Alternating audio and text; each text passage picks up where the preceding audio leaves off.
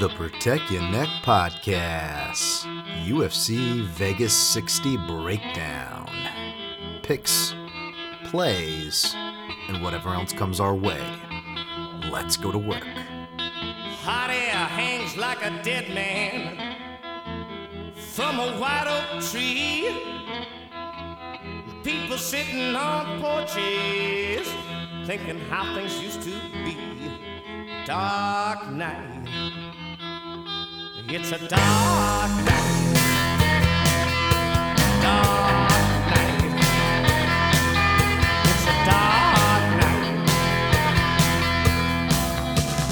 Hey yo, what's up, everybody? Sorry I'm late. Dan Tom here with MMA Junkie, as well as do some work on the Action Network sometimes. But on this here program, the Protect Your Neck podcast, we break down high level MMA. That's what we're going to do here today, tonight, whenever you're listening to this.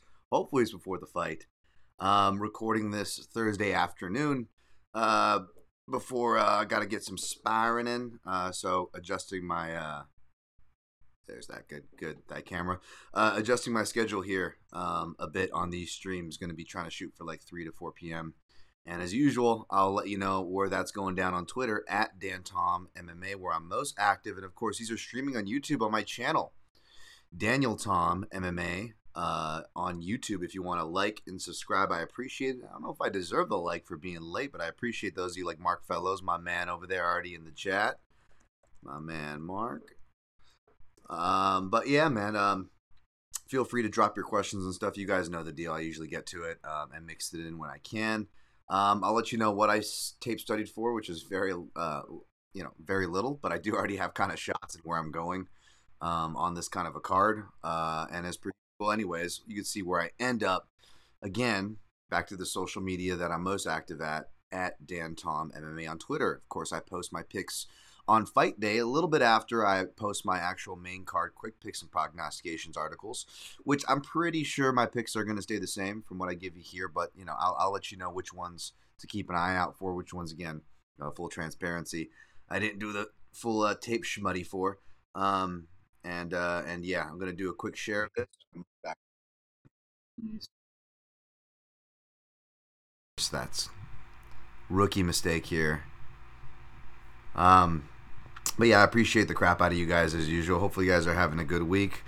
We got ADC uh, C this week, of course, Abu Dhabi Combat Club, but going down here in my backyard, Las Vegas.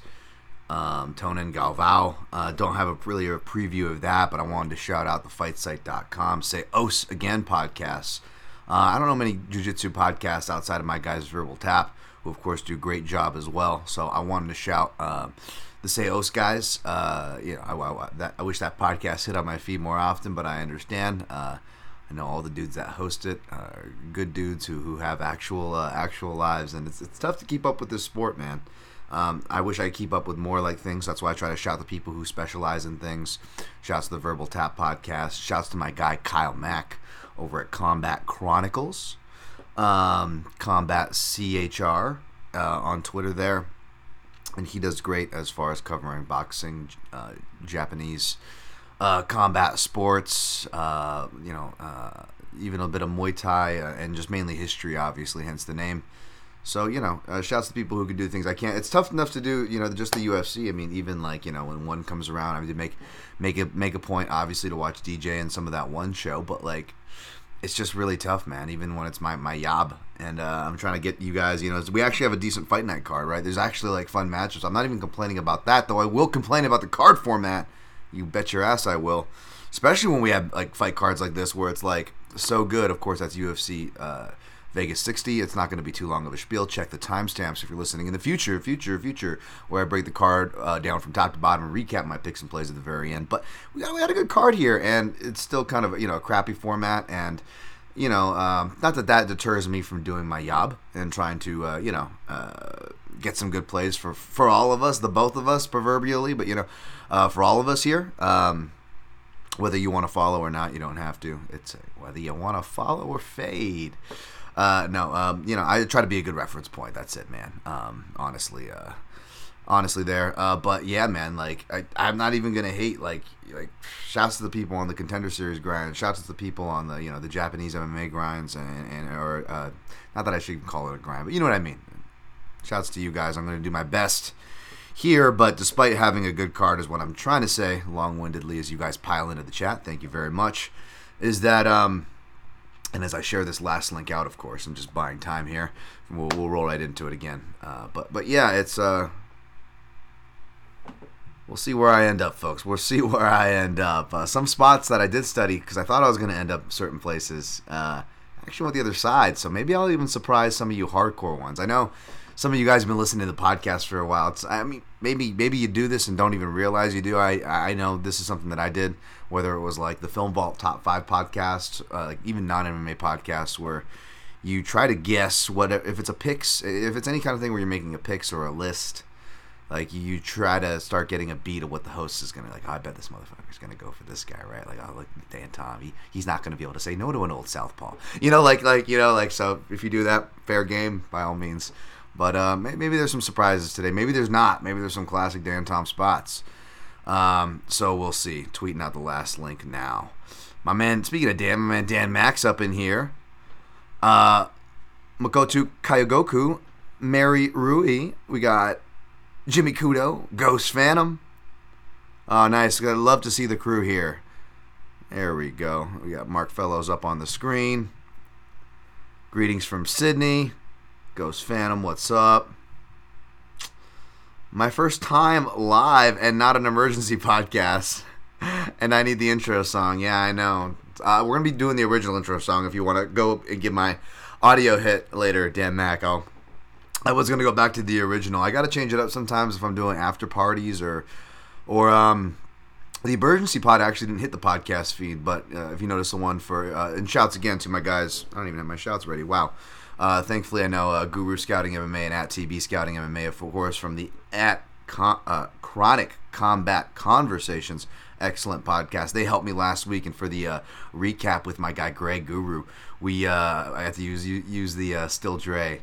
Uh, which, because of course, you know, I, I try to do uh, little songs like the fighters come out from, and you know, it's crazy. It, uh, I don't know if it's a shout out to my strength and conditioning coach Gil, but like that song comes on a lot at Extreme Couture when I'm doing my strength and conditioning class, and um, I was, even before the event, I was that that was coming on, and I was just like, oh, I may have to change my uh, my walkout song here because uh, this, this is a little more appropriate, you know, for a guy uh, uh making making his return who's older. The game done changed. They want to know how I feel about it. Still not loving. Uh, great, a lot of great lyrics in there. Um, Dan Tom is one of the. This is Jimmy Kudo. Dan Tom is one of the best. Oh, thank you. I don't know about that. So is Drake Riggs. I will agree with that. And Jack Slack. I will definitely agree with that as well. Great work as well. Thank you, Jimmy Kudo. Appreciate you being here, bud. All right. Um. All right. Mikado. Azang. Apologies on any mispronunciations, by the way. Uh, hey, Zhang, uh, Zhang Wei Li was working with Cody Steele and Josh Hinger. Do you know them? Not familiar. Josh was 88 kg bronze medalist, and Cody lost to Ruotolo in 2019, but he is still young. Now I got to catch up with this. I mean, I got to imagine she's exposed to a lot of really good training partners with the places where she kind of uh, partakes. But that that is good to know, and um, I'm I'm gonna try to uh, mark that down and remember that live chat note. Cause I, I'm curious of that now. So thank you for that, actually. Well, hopefully, I'll hunt that down if I remember or you're in the chat. Feel free to uh, bother me for that, of course. Uh, for ADCC, yeah, yeah, a lot, a lot of ADCC people are also in town here right now, which is great. Uh, format being, I, I get to do a, a, seminar on Monday with Lovato Jr. He's like my top three, man. Like, uh, fucking, I, I don't even know who, who my top three is now because, like, you know, uh, one of them, unfortunately, recently passed because I, I really would like to take uh, seminars with some of the best passers. Of course, I'm referring to Leandro Lo. Um, but uh, Lovato Jr., I mean, uh, his home base technique, his his butterfly passing, I mean, it's just so applicable for, for gi, no gi, uh, MMA. Just go watch the Mousasi fight. It's like a butterfly passing tutorial. It's super sick. Um, should we get my name? Yeah, let's get my name on here. Look, there's me at Dan Tom MMA. Um, yeah, so uh, I'm, I'm really excited. Um, we got Synchro Wing in the house, Dan Tom, Drake Wiggs, Jack Slack, and the Fight Site. Best out there. I'm, I'm appreciated just to be uh, associated with those. Too kind, too kind. Um, and you guys are few and far between. I appreciate it. I, I will say, thanks to places like the Fight Site, uh, OGs like Jack Slack, who have been holding it down before I got on the scene. Um, we have much more now. We have much more now, so I am grateful for it. I I uh, like still Dre. I, I, I ain't hating on on youngins making money. Um, eventually I get mine. Uh, hopefully. uh, Lightmare Sworn. Uh, man, the Drake Riggs Magnum people are here. Uh, love the passion for the good MMA content, guys, and Dan. I appreciate the passion too. Thank you. Hey, another another familiar face here. Uh, although no Abby, but but still still still always giving love. Crumbopolis Rosen. Hey Dan, always learn something new from your podcast and appreciate the game better. That means a lot, actually. That means a lot. If you guys can take something, you know, better if I can give you guys winning bets for the gamblers and the degents in the house. Uh, but yeah, I, uh, I, I, I, that makes me very happy. Um, I don't have my shouts written down, which is good for you guys. I'm gonna go uh, pay some dues to the Amazons, but uh, I will touch on the shouts that I gave out earlier again, um, not just to the Chronic Combat Conversation guys, which are just good guys. Love Tyler, love love Greg, uh, Guru TB Scouting, as you may see, as far as their uh, Twitter handles, and of course my guy AB Aaron Bronsteter. A lot of you guys watched that. Um, again, uh, you know, uh, I, I suppose I suppose you guys didn't come here for for for my uh, for my uh, for my uh, so so looks. Uh, but no, I appreciate you guys coming for the for the for the B man, uh, AB Aaron Bronsteter. Uh, he is the fucking man, by the way. Aaron Bronsteter, nominated for Journalist of the Year, along with colleagues of my mind, along with a lot of the big names in the house like Mike Bohn. And uh, you know uh, Ariel, of course, Helwani, and, and the like. So I, I got to shout out my guy Aaron Bronsteter, man. Um, great stuff from him this week. He was on the ground. Uh, great insight. Thank you guys for tuning into that emergency podcast. Um, he kind of gave his perspective on stuff going on behind the scenes with the scuffles and yada yada, and then we broke down the uh, newly minted fights and of course recap those. That's all on YouTube. The recap after party edition, of course, went to the podcast feeds if you're listening on podcast and goes, we why didn't we get Aaron Bronsteter again? You gotta like and subscribe, especially if you want to comment. Daniel Tom MMA on YouTube. Uh, so that's where you got to be for that. Um, but so shout outs at Aaron Bronsteter MMA, TSN MMA Show, TSN MMA, uh, where you could find him. He pretty much runs TSN MMA. He is TSN MMA. Um, all right, Brad Taschuk in the house, my guy Brad. Looking forward to some mathematical analysis of the co-main event, Dan. Whatever could you mean?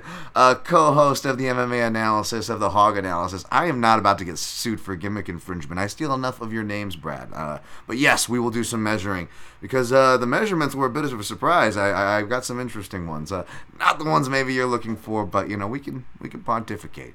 We can, just like just like just like I'll be pontificating uh, with these uh, with these purchases. Let's see what was bought in the last uh, last week, the last seven days.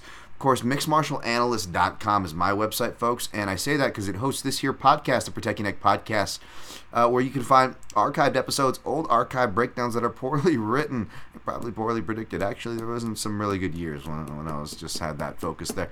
But uh, nevertheless, it's for the podcast and for the click-throughs. Of course, you could toggle to the right. There is a secure PayPal donation if you want to support this free podcast. That uh, uh, for whatever reason, I am I am you know aside from the the, the the, the lack of popularity um, and lack of my business savvy is, is still free and, and, and not behind a paywall uh, for uh, seven years running, majority of a decade. So uh, you want to support the show, um, you can do that. Of course, uh, Twitter at Dan Tom MMA, my link tree. There is a secure uh, donation link there as well, as long with all the contacts and fun stuff. Uh, as well on the, the toggling to the right, though, back to mixedmartialanalyst.com that hosts this year's show. Toggle to the right, scroll down, you get the Amazon, you get the Onnit click throughs in case you do any shopping there. Um, all you do basically is you click through the link through no extra cost. You do your regular shopping, and a small percentage of your purchase will be kick, uh, kicked back to this year program at no extra cost to you. Uh, but if you do it through the Amazon link, it does tell me what you buy. Now, it doesn't give me any information on any of these links, folks, and neither does it for the Amazon link. But it does tell me what was bought. It doesn't tell me who. So if you want to have a David Carradine one night in Bangkok, go throw the karate gi on, get the rope that's gentle on the skin, get the nunchucks that vibrate, whatever you want to do. There's a judgment-free zone. We don't got to know it's you. I will pontificate. I will have my suspicions for some of the listeners that I know, but we will not know it's you. Of course, you can uh, support the podcast that way, the fun way. Of course, I mean, I'm not saying you have to buy those things, but you get what I mean. You just buy your Amazon stuff. You don't have to do a night in Bangkok. That was just for a cheap joke that I always repeat here. So uh, let's see what was bought. Link by performance here. Yannings. Oh wow, someone bought a basic laboratory calculations for biotechnology. I don't know if it's the kind of calculations that uh that uh Brad's looking for. Hashtag hog analysis, but I'm sure you can calculate some some crap. Biochemical calculations. How does okay if if uh, if if I get asked by the FBI on any of these click throughs, folks, um, listen, listen. As long as I can, these these cannot be tied back to me buy away. It, but no, just just kidding. That was very responsible. Please no, please no terrorist activity through these through, through my click throughs. Uh, Got to say that for legal purposes. But no, this actually looks this looks. Uh, I I should have kept reading. Biochemical calculations colon, uh, not but and not Powell colon, how to solve mathematical problems. Okay, well that's. That's something completely different. I got a little worried there. I was like, what, is what is it, plutonium? Like, Marty, I'm sure in 1985 you could buy plutonium through someone's Amazon link, but what are you doing here? You know, I was like, what are you guys doing, man? Turning me off. I'm in my Doc Brown moment over here. Uh, National Laboratory Notebook, 4x4 quad rolled back to school. Rodney Dangerfield, baby. Wow, Dan, how many more 80s references? You make fun of your old ass for 90s references. Why don't we go to the 80s, you fucking boomer?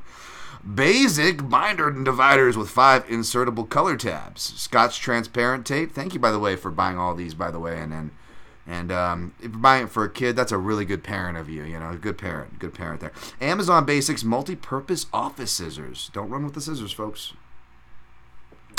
Work Lion 3 ring hole punch for portable puncher. Great Eagle Lightning Corporation A19 LED light bulb.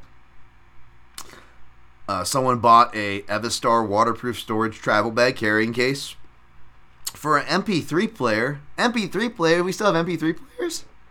Oh, I want to get like an old iPod, like a an iPod Mini. Uh, wasn't that? Yeah.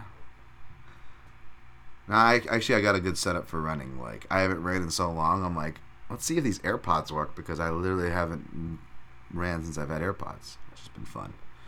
Um. Need to step up the road work though. Uh, Kai loose leaf paper filler. All right, more uh, Evstar digital uh, voice recorder. A voice recorder. Hello, Sydney.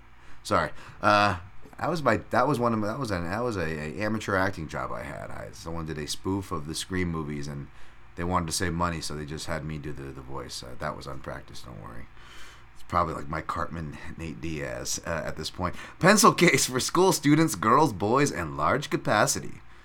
Uh, somebody bought uh, for, for boys large capacity. Okay, Blue Sky 2022 2023 academic year monthly planner. All right, that's it for that section. And there is one purchase, I believe, in the.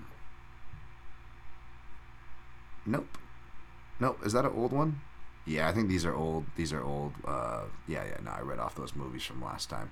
Uh, yeah, I always appreciate the movie purchases though too as well. That's always fun to pontificate. If you guys, I know everything's digital these days, but it's nice. There are some film nerds amongst you that uh, you know, and I say that with all due love because I am myself. Of course, this mixed martial analyst. Dot com, of course. All right, uh, we're gonna get on with the breakdown. Just a couple shouts in the chat because I got to get to my man Alvin Yakitori. Greetings, honorable Mr. Tom. We should always be cognizant of all the hard work fighters uh, do to prepare for fights. Let's be fans of the fighters and uh, then the entertainment of the fights. I agree with that, Alvin. And even though I don't want to crack back into a recap, I want to push on. We'll be getting to the breakdown here in a couple minutes uh, for UFC Vegas 60 from top to bottom. I think that's a very, uh, very appropriate point, Alvin, especially coming off this last week where you know, people were complaining about, you know, like the Lee Rodriguez fight, for example, or just these fights were like, you know, or like, you know, uh, piling on to Holland, or just any of the fighters that, you know, uh, especially the ones that unjustly uh, had to kind of uh, you know uh, adjust themselves, man. And when you have to fight someone different, it's, it's completely different. It really throws you off. Um, it's something to keep in mind. You know, we will talk about that with some of these fighters when you go back to some of their sample sizes. Um, you know, like we'll talk about Chidi Njokuani. I forget he was originally supposed to face Melvin Manhoef, an old, stout Dutch Muay Thai orthodox stance kickboxer, and he got a fully fledged southpaw wrestling jiu-jitsu John Salter, right? And that was the last time he got submitted. So it's like you got to kind of keep those things in mind. Um, uh, and and you know before we uh, start slinging mud and my, myself too man this this goes for me folks by the way this goes for me which is why I appreciate the heck out of my guy Alvin Yakitori Dan Mack I'd be lying if I said I came to watch something because aw the draw no Aaron's a man Aaron is the man Dan Mack. But thank you. I appreciate it. I appreciate it. And and by the way, um, I, I, appreciate you, Dan Mack. But if you look at the numbers, uh, Aaron is the draw, buddy. Aaron, Aaron is the draw, and he deserves to be. So that's why I really wanted to give him the shout for uh, um, for uh, journalist of the year. By the way, uh, he's, he's, he's going to be trying to like buck for photographer of the year. Did you see those '90s like style disposable photos? Those were badass, man. Um, I retweeted it on my timeline at Dan Tom MMA, or you just go find it on, on Aaron's timeline at Aaron Bronsteter MMA. Those were awesome. Thank you, Dan Mack, for contributing.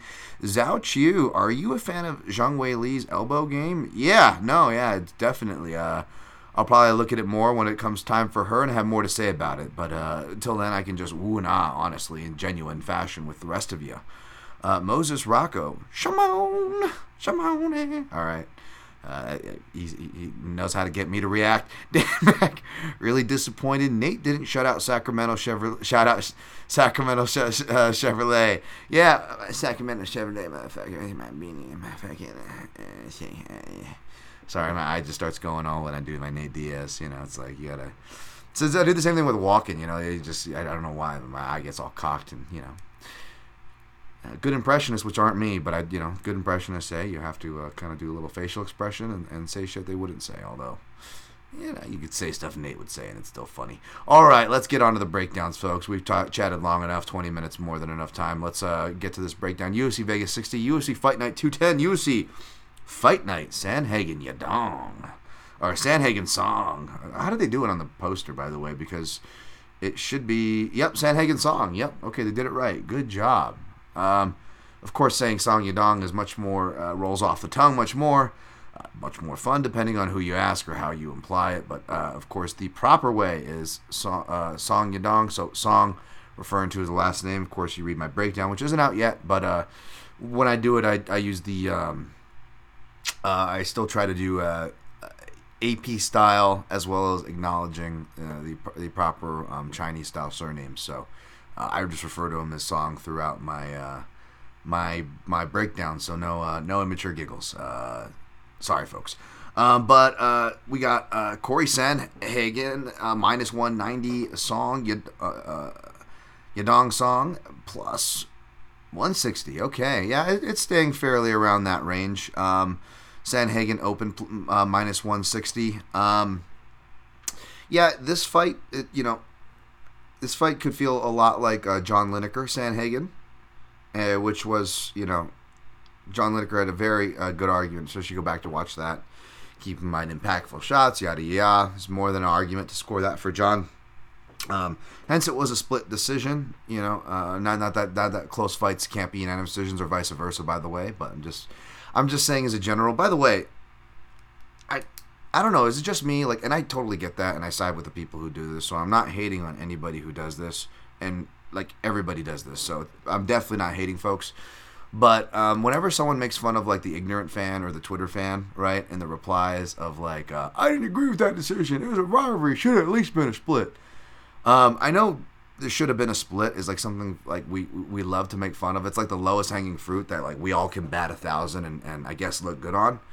But like for me, like I don't know, I don't really feel the need to shit on that. Like I get it, um, and usually it is attached to uh, maybe an ignorant person, an ignorant comment, or at the very least a well-meaning but ill put energy comment. You know, put, put the energy is put in the wrong kind of spot, right? Um, but at the same time, do we have to pretend that we don't get what they're saying at the same time? That essentially, um, it was a, and not that I talk about this or, or, or I will or or I'm encouraging you or saying you should because you shouldn't. Again, I'm on the side with people that do this, But I feel like it's like we're picking on the the, the short bus, so, so to speak, somebody who you know uh, you know could have fit the proverbial short bus with my Tourette's. I mean, I'm not I'm not throwing a, throwing throwing uh, improper shade, but it does feel like we're, we're throwing rocks at the short bus whenever we we, we we choose that to poke at somebody when we know what we know what they were saying. We want to argue the other stuff, or we want to argue the general sentiment of whether or not something's a robbery, that's fine. I have these conversations here as well. Um, but I always f- found that funny because I'm just like, I totally get what they're saying. And again, those of us who are criteria, you know, nerds uh, and, and, care about that stuff or try to reference it in our work. And again, that's me, me too. I'm throwing throwing rocks at myself here. Um, once you really understand that, you understand that how how you you know, I don't want to use the word easy, uh, but how easy it can be to make an argument for things especially in close fights and how we define them and how we score them. It, it, it there, there are plenty of fights every week where we, we can justify scores either way. Yet we're gonna pick on people who are like, I'm surprised they didn't end up on the other side of that one. When at the when at the same time, when judges end up on the other side, and I and I and I'll, I'll defend the judges too, folks. Uh, you know, uh, I, I've been trying to be better about auditing myself and giving them benefit of the doubt. So again, this is no shade that I'm not throwing on myself here. Um, but we'll defend them if they end up on opposite sides. But if a fan, if a casual fan says that, oh no, I'm, I'm surprised the judges didn't end up on opposite sides. We lose our shit. We gotta we gotta shine the spotlight on them. Look at look at this. You know, we gotta be like uh, Willem from Mallrats. You dumb bastard to the little girl, right? Like like come on, we know we get what they're saying. Anyways, random rant, I know, but I just I always hear that and I'm like, why are we wasting the energy throwing rocks at these people? I don't know. Maybe it's just me. Um, but yeah, uh, Channel DX, people seeing Corey's losses and counting him out, big mistake. That could be a narrative, uh, but the line actually is um, going up on Corey Sandhagen's side. Uh, but hello back to you, Channel DX, Brad Taschuk. If Corey was terrified of Lineker, imagine how scared how scared he'll be of Yadong. It depends. Depends on. God damn it, you walk me to a Yadong joke. God damn it, Brad. Damn it. Uh, depends which dong we're talking about. Um, yeah, no, you know what? It does depend which dong we're talking about because, no, seriously, it depends what song we're talking about because he's been. Uh, he went back to pressure and countering, which is ultimately his game at heart. I feel like he's best at. I feel like it's the best way to approach a five round fight, especially stylistically with a guy like Sandhagen.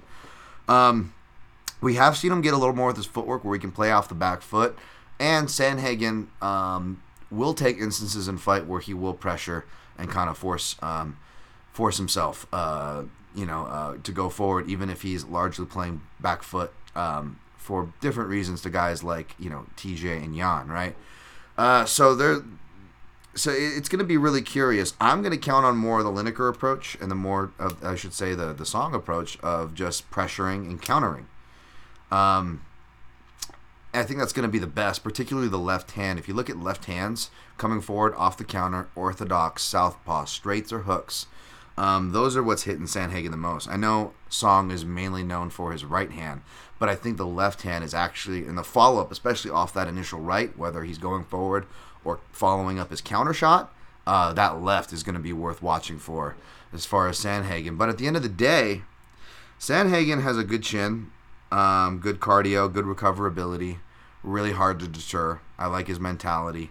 He can still, you know, be be you know, arguably losing large portions of a fight in a five rounder and still come back and have a decent late, uh, good late round. Um, and he hasn't been stopped. Now, I don't know if his durability is like you know uh, Hawaiian kickboxer Max Holloway level. I don't know if his building um, is as um, you know can, can get that kind of tied, the, the same kind of title weight tie as a Max Holloway round four, uh, you know, Ortega can, right? Or Kattar, Holloway Kattar can, right? But he is a builder.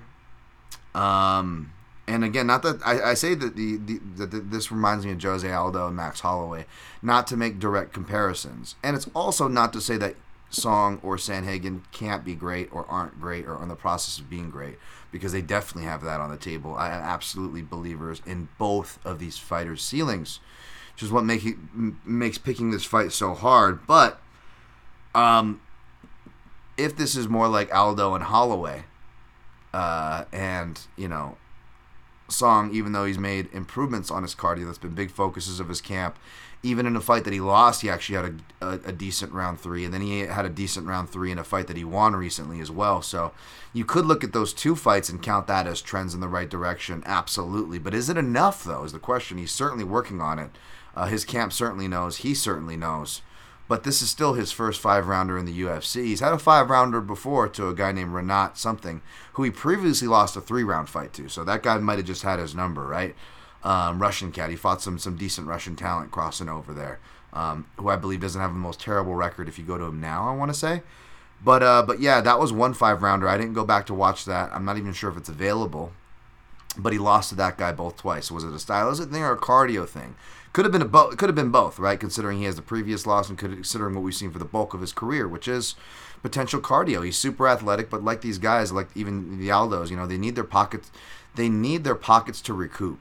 So I think that song, I think this could go five rounds, as I was initially kind of. It was more less the pick than does this fight go the distance or not, right? Uh, because Song can go five rounds, and if he can go five rounds, be the more impactful striker. Maybe there's even an outside shot that it's not KO or bust. That, at least to me, what it would seem from the surface level looking at this fight, but again, maybe not a Max Holloway builder, but a builder nonetheless. A guy that's been trying to focus on his volume until he ran out, r- ran into guys who were better builders, better count, or arguably better counter strikers than Petr Yan, or OG builders who were focused on wrestling and winning round optics like T.J. Dillashaw in the small cage. Um, small cage is definitely in play for this one. And, you know, that's made me pick against Sandhagen before his cage positioning. It's why I picked Dillashaw and Yan to beat him. Um, and I feel like that did play a, a, decent factor. I as well. I talked about the back exposures, which is why I picked Aljo and Dillashaw to beat Sandhagen. So my Sandhagen, I like Sandhagen, but when I do pick against him, it's pretty accurate. Um, you know me, man. I got love for China. I got love for uh, uh, uh, Chinese athletes who who can finally start tipping the scales. I mean. I mean, uh, commentators, especially if, if, if, you're listening to if anyone's listening to this on off chance. I know you may. I'm lucky enough to where you read my articles. Uh, I don't blame you for not listening to this, but if you are, can we balance out the explosive thing? You know, I hate saying explosive because it feels like borderline racist, where it's just like, you know, we're just talking about a certain race uh, all the time as being explosive and not really talking about their skills as an athlete or as a player, which is a problem. Um, you know, uh, the opposite for us Asians, we always get, no matter how good we are, we're always, he's so unassuming. Oh, he's so unassuming. Oh, yep, he's unassuming though. You know, he's unassuming. Uh, with a guy like uh, Song Yadong, he's the perfect guy. Can we please balance the scale? I want to hear some explosive. Like I put explosive athlete. You know, we don't get. Um, we barely get athlete, much less explosive. Even when we are explosive athletes. Um, so you know, let's uh, you know, it's, it's kind of that uh, it's kind of that un- unspoken uh, you know, I'm not, you know, I'm not, I'm definitely not trying to add to the, the, the uh, you know, calling everything racist. Oh, everything's racist these days. This is something I've been saying since I was a kid. It's just something I noticed. You know, why did we always say we're going up to the Hamptons and down to Compton? Why can't we say we're going up to Compton and down to the Hamptons? It like it gets that finite, folks. It's, it's this funny, it's this class race kind of thing that's almost built into the language, and you see, you see that in sports commentary. So Call the Chinese guy explosive, man. G- give the Asians the explosive love, baby. We deserve it. We deserve it. All right. Uh, rant, rant, rant done. JP Ford, uh, my, my guy. How goes training? Exciting to compete? Yes, yes. I'll, I'll answer more of that later, but it's good to see you, JP Ford. Um, and back to Alvin uh, quote, the training is definitely giving me appreciation for um, what these fighters go through. Uh, Ghost Phantom says, uh, can Song cage cut and punch the body with the left hook? Uh, and can Song take advantage of hitting during a stance switch? That's definitely going to be. I think. I think he can. Uh, the body is going to be more of a question as far as taking advantage of hitting during a stance switch. That is something that Song has excellent uh, with, not just athleticism. When you actually want to talk about the skill, because again, I'm not going to commit the crime on my Chinese brother that the commentators commit on my black brothers and sisters, which is not talk about the skill and song athleticism. What it really is, it's really a superb and impeccable proprioception. He has excellent eyes and exchanges, so he can both spot things and put the ball on the target, which is even more important. You know, like. Uh, Alex Pereira has incredible proprioception. Someone was talking about the gloves, about it not it not helping um, Izzy uh, in this, and the bigger gloves not helping Izzy, helping more Pereira. And I would agree with that off surface surface look. I haven't broken that down fight down yet, but there's a clip just today, for example, uh, talking about what proprioception is and how certain athletes have it. And why, surprise, surprise, athletes with good proprioception aren't too bad in the counter and spotting opportunities. You see Alex Pereira with his bow and arrow, he's already a badass with, and it's already my favorite long shot gif when him shooting the bow and arrow.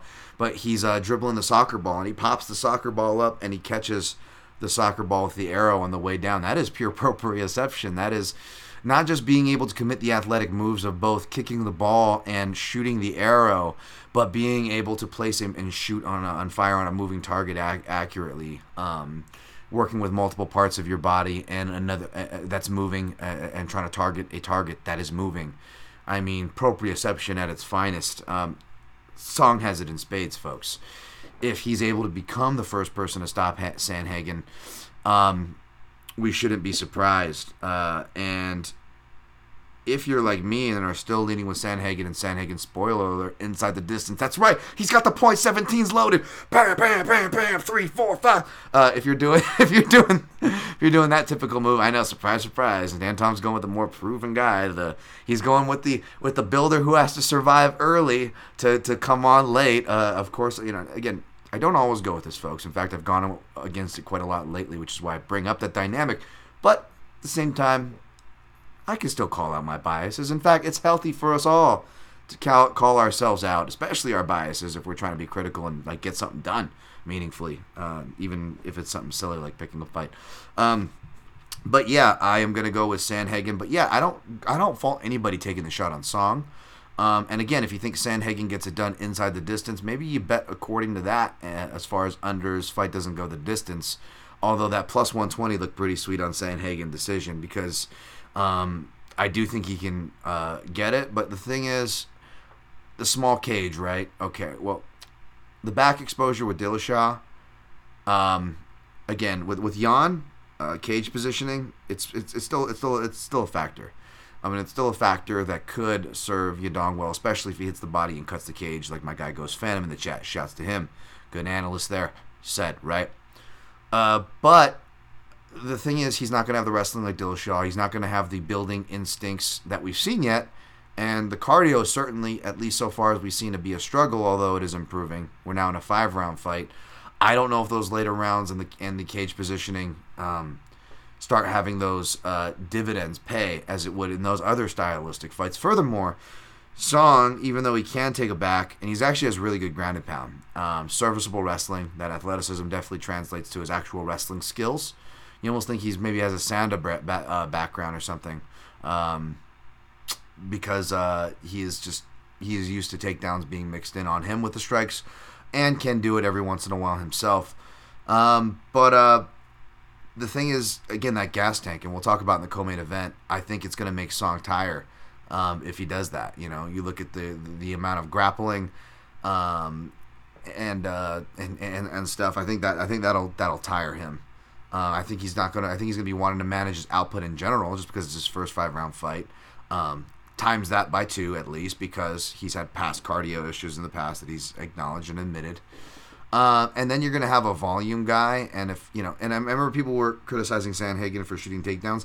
He's he's in his defense, he's mixing takedowns before that Yan fight um, that that people were criticizing him for, and I actually think that that move serves him well in this fight because again, even if he's not getting it on um, Song, who can be taken down though in Song's defense, it's usually his takedowns, someone's timing him perfectly coming forward, throwing a kick, throwing a power shot, and they're ducking under. It's like a perfect timing deal.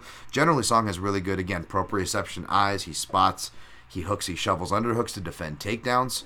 But even if Sandhagen fails and he does get shucked and, and sprawled on, he's going to be making Song work, and I don't think Song's going to be able to submit um, BJJ Brown Belt Sandhagen. Um, I know Song's been getting better, so we have to leave room to account for that. But lest we not forget, Sandhagen is also young and Sandhagen's very smart as well. So not only is he also in the window to make improvements, we have not seen him in about a year, folks, but he's been specifically trying to make improvements to parts of his game. You know, again, take what fighters say for a grain of salt, but he is saying exactly what you want to hear. He's working on shoring up the holes uh, in his game, which is you know going to be stuff that he's going to need to shore up against a guy like Song.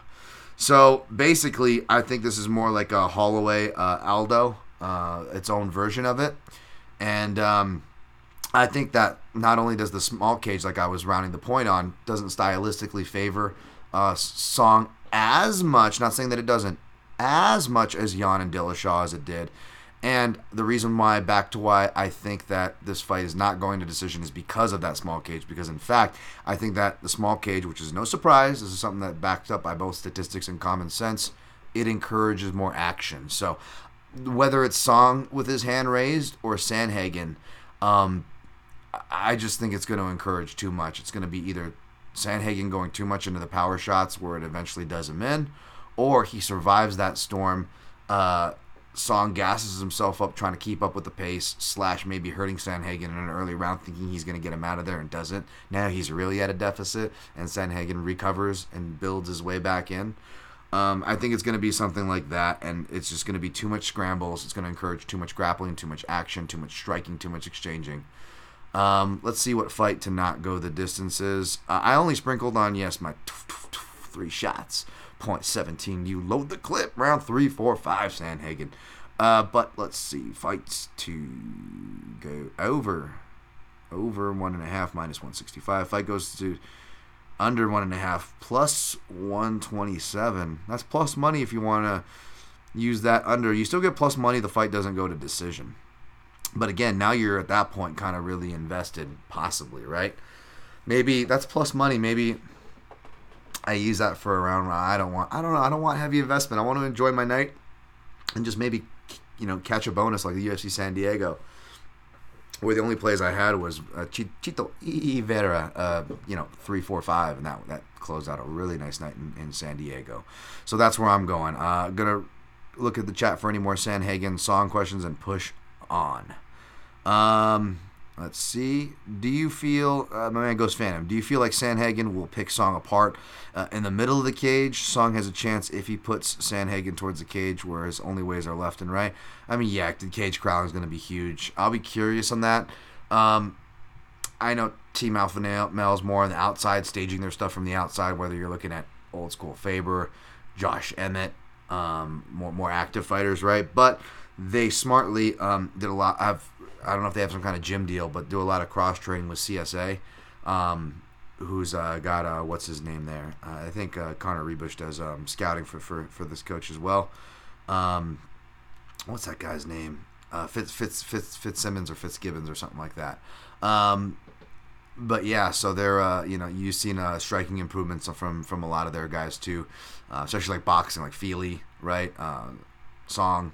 So um, we'll see. Hopefully, there's footwork there because if it was old school Team Alpha Male traditional, uh, I wouldn't count on it. Uh, count on the themes, but they're absolutely crucial themes. And uh, T- T- Tam Team Alpha Male, to their credit, has gotten a lot better.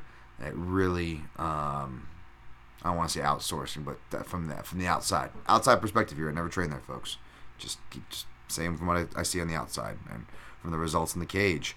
Uh, Channel DX, Yadong has the better footwork and can get inside but Corey is rangy and tricky to deal with. Yeah, different styles of footwork for sure. Just because Corey, again, just because the uh, one guy moves better or more, more flashier doesn't make him the better footwork fighter, and that doesn't mean that other, or or at least the very least doesn't mean that the other fighter's footwork is bad or poor. Right? We saw a lot of that with the, the Tai Tuivasa or Ogan. Tai Tuivasa still was waiting for his things to counter, leg kicking, and counters. Right? You know, so it, it it's we got to see what they choose here, but that's a great point to bring up. Dan Mack, you could make the entire main event. That's what she said buffet for insert Michael Scott jokes. Yeah, I'll leave that to everybody else, man. Uh, it's uh, you know, not just my not just my love uh, for uh, you know, even though I'm not not picking the Chinese fighter, not just my love for the Chinese fighter side, but no, you know me, I'm I'm a hipster, as you can see, I'm a hipster motherfucker.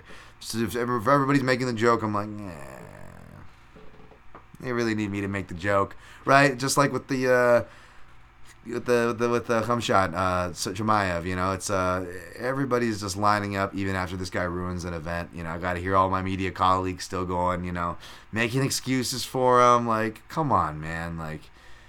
Let the promotion do that stuff. Like I don't know, like you know, and then the, the fans are all just still lining up. Like like you know, everyone's lining up to, to give this guy a handy. Like, do I really need to be in line? You know, and of course, you know, Get some. What are you gonna hit? What are you gonna this? And then, you know, he's fucking. What are you gonna talk shit at undefeated fighters, Dan? I, I just not talking shit. I just I'm asking. Do I have to get on my knees and suck the? Can I just move on with my day? Can I? Um.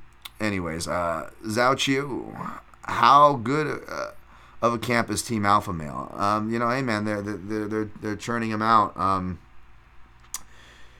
you know, I, I I've seen some that you know I, I didn't feel were ready, but again, this is a weird era of fights as far as like contender series, and that's contender series, and this is kind of a weird era where maybe it was short notice. Who knows? Um, I'm sure Uriah Faber is doing really well. You know, it's a very profitable camp, I'm sure. Um, is it a good camp? Yeah, I mean, obviously it is. I'm not going to say that it's not.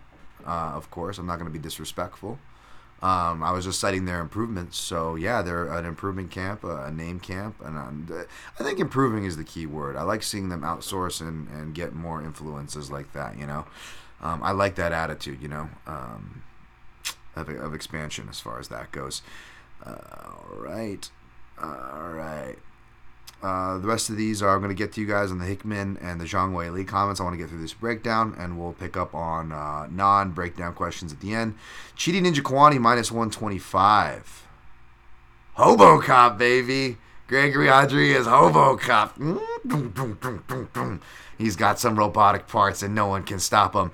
Um, yeah, man. He's just got a piston uh, multiple pistons. You know, this guy, everything. His jab hurts, right? You know what I'm saying? I mean, uh, you guys know I'm a big fan of Hobo Cop here. What, what did he open up as? Hobo Cop opened as the dog. Okay, that makes sense.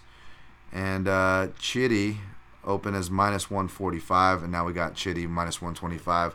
Hobo Cop plus 105. Money coming in on Hobo Cop, huh? Um, that's where I was initially looking, you know. I was like, ooh, maybe we get a cheeky Hobo Cop by decision. I know people are thinking submission. I know better than to blindly uh, believe in Hobo Cop's uh, Brazilian Jiu Jitsu uh, capabilities. You know, we know that the. We know that the uh, the the the uh, the cop and the BJJ connection is strong, but Hobo Cop likes using his guns, baby. He is a he, he is a cop at heart because he loves he loves getting in the firefights. He's he just gets in and you're just like shoot shoot. You know he's in a, against a pure kickboxer, and Armen Petrosyan. He waits to the ten minute like the seven to ten minute mark before he starts looking for takedowns. Um, and again, back to what I was saying about Song, uh, who, by the way, Song started in, in well, he started the Shaolin Temple, baby. He he went there like seven years after, or like six years after my last visit to the Shaolin Temple. Uh, me, when, you know, before you know, older heads like me and Dan Hardy were out there. I didn't know Dan Hardy out there. I just know he was out in the same temple the same year, the same summer as me, uh, 2002. So that would be actually seven years then, because song was 2009. Anyways, the guy uh, started off in MMA stuff with more uh, grappling, but uh, you know, grappling is tiresome, and I wonder if that is the case with Rodriguez, uh, Hobo Cop, because um, you know, in the fights where he grappled more, uh, he definitely got uh, he got tired. Uh, don't mind the doggies. Oh, the dog's barking. Who's the dog here? Hobo Cop's the dog. Uh oh. Um, but no, uh, but yeah, he he got tired, right? So I don't know how much we count on that. Whereas Chidi Njokuani has shown improvements, right? Like, um, there were some suspect takedowns that he was able to quickly reverse, granted, but it just did not look good. Those takedowns against Mario that Mario Souza was able to hit, even a guy you know who, who's not known for his wrestling, right? Grant again, Chidi immediately took him down and dominated him on the ground the whole fight. So I'm really just highlighting one part, but still, you gotta kind of look at these things because Hobocop has good takedowns, whether he's doing Uchimatas from the clinch, uh, hip toss trips, or uh, level changing doubles against the fence, right? The thing is, even though he's fancy and he will do acrobatic stuff like that brief scramble to uh, Suloev stretch off the back take uh, against Petrosyan, at the same time, he's not exactly the type to exactly hustle to keep position, whether he's going for a submission or not, which is seldom that he'll go for the submission. He, he, he you know, he wants certain positions. He'll he'll see what you get. He almost is a little too lax. And I wonder if that's how much of it that is his style, and how much of he's afraid to gra- uh, not afraid like he's just scared, but you know what I mean. Like he doesn't want to gas, man, because that is something to be afraid about. It is. So I'm not hating when I say that, but I think it's a little bit of column A and column B. How much? Who knows? But I just think that's the safe answer here. Um, so it's hard to depend on him for grappling, but you look at his striking and it's really good. But here's where I started to turn when I realized in a lot of the striking stuff, you know, uh, not so much that oh, is he like a secret glass cannon, like a, uh, does he have some Johnny Walker feels to him, which, you know, be careful about judging a fighter that way. Again, be respectful. Other chances, be respectful of them. But I don't blame anybody for getting those vibes. I get it. Um, but when I went back to look at the uh, Jordan Williams fight, right? Now, uh, here, here's the theme here. You know, obtuse theme or obtuse. On the surface level, it's like, oh, the dude has trouble against former welterweights, right? Uh, if you look at Gregory Rodriguez, you know he. Uh, uh, minus Armen Petrosyan, who fought at light heavyweight, obviously, you know. Um, Jordan, you know, Jordan, Jordan Williams was able to to uh, to, to rock him. You know, smaller guys have been able to rock him. I don't know if Jun Yong Park used to fight at welterweight. Maybe he's just smaller, so I'm I'm thinking about that. The guy Bruno Lopez, by the way, people compare the, uh, Hobo Cop to Jacare. It's funny because they both started their fight off with a uh, knockout loss to you know semi-notable dudes. Bruno Lopez, I believe, is still undefeated, and he's fighting at LFA. Like I'm surprised, and he's like I think he's like 80% finish rate. He only has like two decisions, and he's undefeated still. Um, and he's down at welterweight now. After I'm sure he knocked out um, Hobo Cop back in 2014 at middleweight. So I'm curious to see this guy uh, when he comes back up the scene. Jordan Williams, of course, diabetic, has trouble cutting to welterweight, but is a natural welterweight. Um, and uh, arguably beat everybody else, including Petrosyan, which I'm not as hung up on. Don't worry, I'm not going to go on any rants here. That was a close fight. But yeah, um, but but the thing is, he he goes close, and we'll get to that fight too because again, there's another thing. It's like, why do you have to watch tape, Dan? You know these fighters. It's like yes, but a you don't know these fighters as, as good as you think. Even a guy like Chidi, who I feel like I've been watching forever, I had to go back and refresh myself and go, oh yeah, this is the stuff I was watching on Chidi. This is why I liked him, and I cashed on him inside the distance, even though I was completely wrong on his Marc Andre fight. I don't know what I was smoking there, but uh, but that's why I, I, cashed on him on his last fight with the with the exact method. I was watching his his fight and and his clinch stuff and this and that. I'm like, okay, I remember now. And then more often you have to watch it from a different perspective. Like I've broken down that Armen Petrosyan Hobo Cop fight a bunch of times, but watching it from this perspective, which much was much different because not only was it so much okay. Uh, fast guys who maybe fought at you know lighter weight classes, which is a, a dumb connection to make, but just a surface level connection. We go deeper into the pie. What else is there? Left hands. Jordan Williams is a southpaw. Not a lot of southpaws on his record. Maybe it's just a southpaw thing. Chidi will go southpaw. But when I watch the other fights, like uh, even from Todorovic and Jun Yong Park, left hands were the things that were hurting him the most in those fights too, and he won those fights. Even Armen Petrosyan, who mainly got up on kicks, point wise with leg kicks, and as far as major damage, it was the that body kick where he hits guys with the knee tends to hit them right, um, which you know probably should have saw coming because you know watching footage up to the Petrosyan fight, you see Hobo Cop dipping, kind of overly dipping, and you're like this guy's just asking to, to get eat a head kick. So that so that shot that he ate from Petrosyan, you know, uh, he was almost asking for that, and it's something to keep in mind here uh, as well. But what Petrosyan hit him with though was a checking left hook that he didn't see. That was one of his best punches that Petrosyan lands on him in the fight. So again, what's the other connection here? Left hands, whether they're from southpaw, whether they're from orthodox, but not just left hands. Um, checking left hands off the counter, and the ones that weren't off the counter were offensive left hands. But what was the common thread with those? Whether it was Dusko's best shots, Jun Yong Park's best shots, fights that even Hobo Cop won, they were a lot of them were later in the round, sure, but a lot of them came off timing changes. And something I really love about Chidi's game is that he doesn't just switch stances, but he throws a lot of timing changes. He plays he, he plays with the the front kick from southpaw, which is just so huge. It's just such such, such a big weapon that we're seeing. You know, Dimitri is setting up this uh, something that I I don't want to get into it because I'm I'm really messing with it with my game. But um, one of the one of the many weapons from that is that he'll feint the front kick from southpaw and throw that counterbalancing um, punch off the same same shot. This is actually a perfect segue to uh, pay condolences to Elias Theodorou. Um, Elias Theodorou would get mistaken for having a background of mixed martial arts, tradition, maybe even coming from traditional uh, styling, because a he caught on very fast, which was another amazing thing about Elias' story. He walked into an MMA gym in his twenties. He started late in life.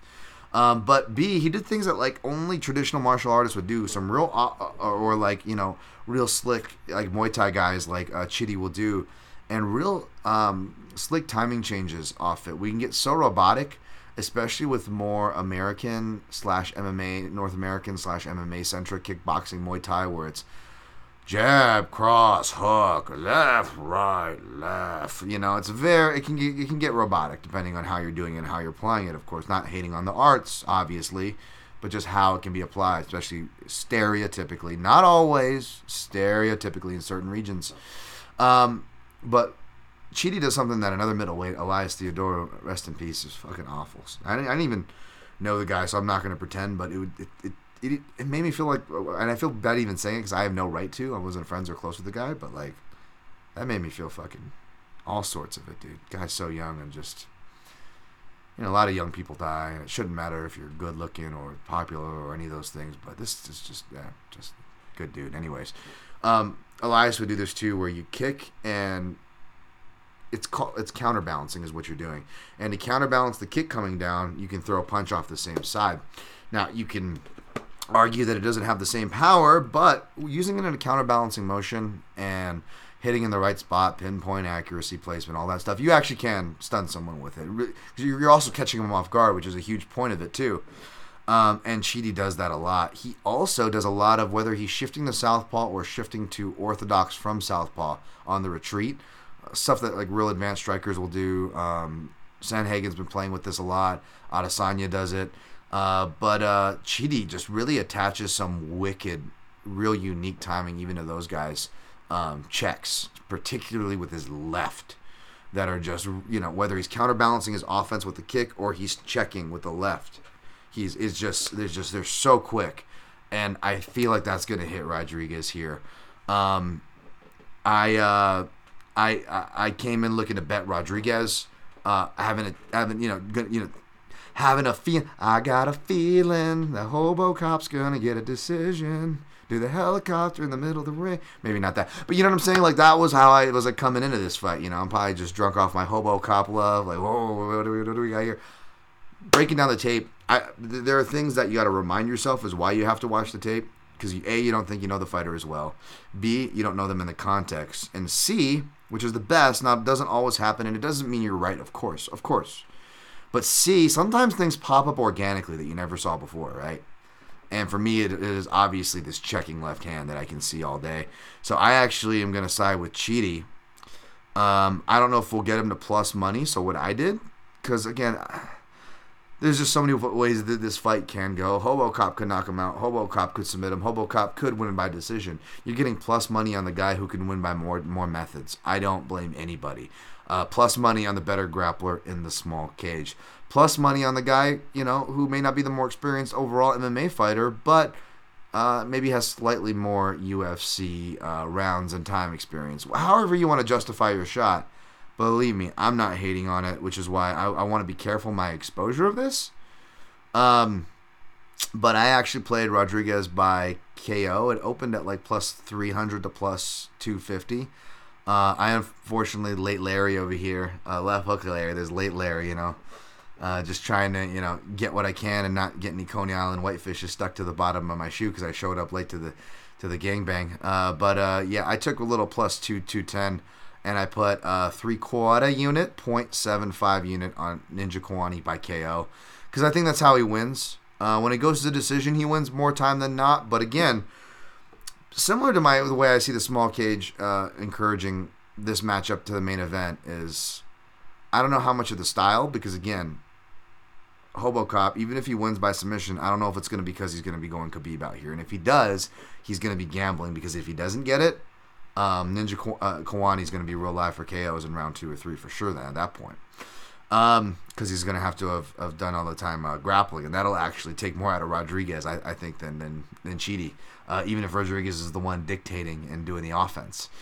Um, so yeah, uh, I played a three quarter unit. Um, that for uh, KO for 150 to hopefully cover the other props that I sprinkle for the same amount. We'll see. We'll see when we get there.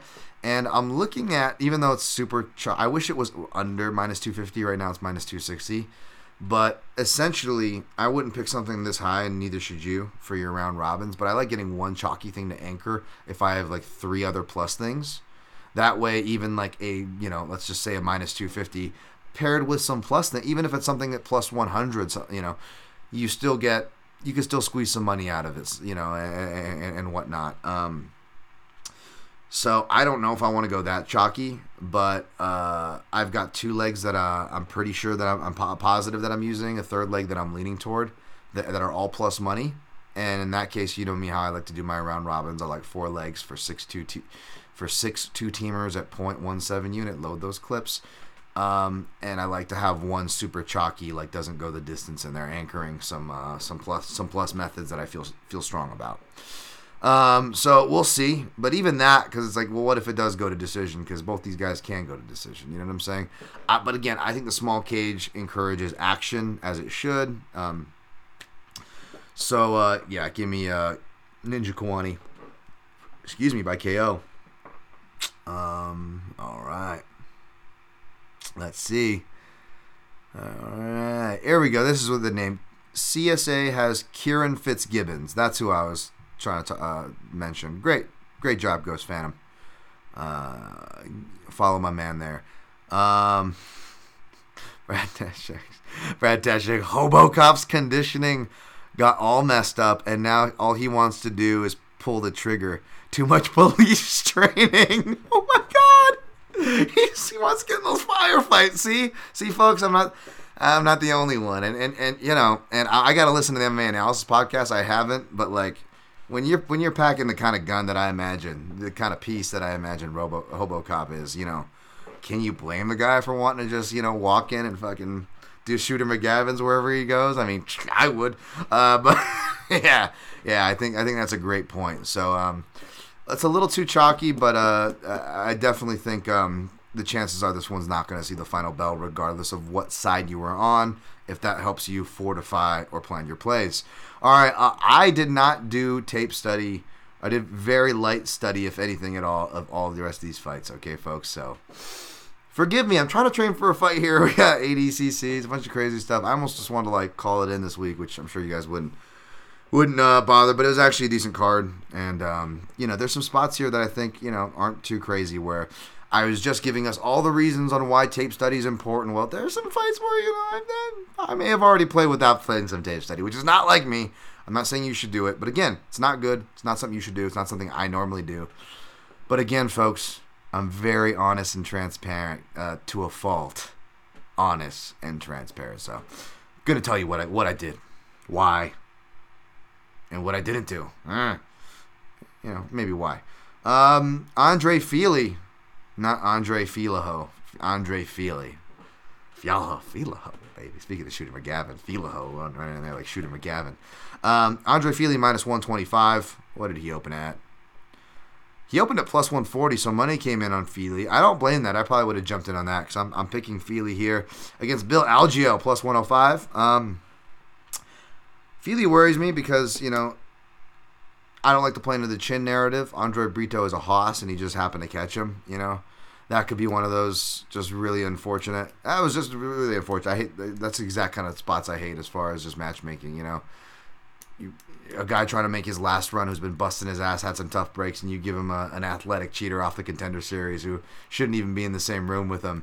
N- nothing against Brito or his ceiling. I'm just saying, as far as Ameri- from an meritocracy standpoint, you know, a paying your due standpoint, I think we can respect that. That's not saying anything crazy. That's not a slight.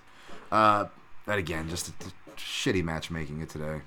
I know, I know, Dan. You're not doing yourself any favors. Always critiquing card formats and uh, the the match UFC matchmakers matchmaking. But I mean, come on, guys. I mean, we saw last week. Like, seriously, we're, we're, we're we only got the good fights after the crazy fuck up with with with Cumshot. That's when we get the good fights. Uh, that that one that one card where it was like a record amount of pullouts. Then we finally got a, a fight card for the first time since fucking Obama was president. It feels like that we got like uh, a lightweight to open up a main card. It was like we only get that now after like fucking injuries. Like that's why. Oh, I hated looking at the Tapology uh, format earlier this week where it was like five fight main card and it opened in the lightweight uh, division and the next fight was in the featherweight division. I'm like, that's not gonna last. I'm like, oh, what a snapshot into Pepperidge Farm. Remembers back when cards made sense. I know Joe Silva was a was a ruthless, diminutive man, but but let's be honest, he knew how to he knew how to format a fight card. You put those heavyweight fights in the dark matches. I mean, Boser, I, I love me some Tanner Boser. Don't worry, you're gonna get that in your head. I love me some Tanner Boser, but let's be honest, that's a fucking dark match. And we got Fili Algeo.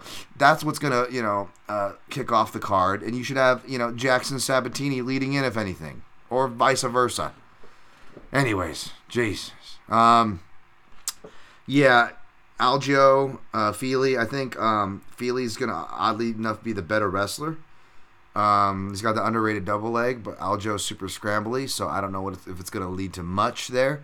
Uh, besides them scrambling, um, I like Fili's uh, striking, but again, there's the chin narrative. There's you know, I just listened to an interview and he was just talking about movies and doing movies and being in a band and like all these things that weren't fighting, which kind of worry me too at this point of his career.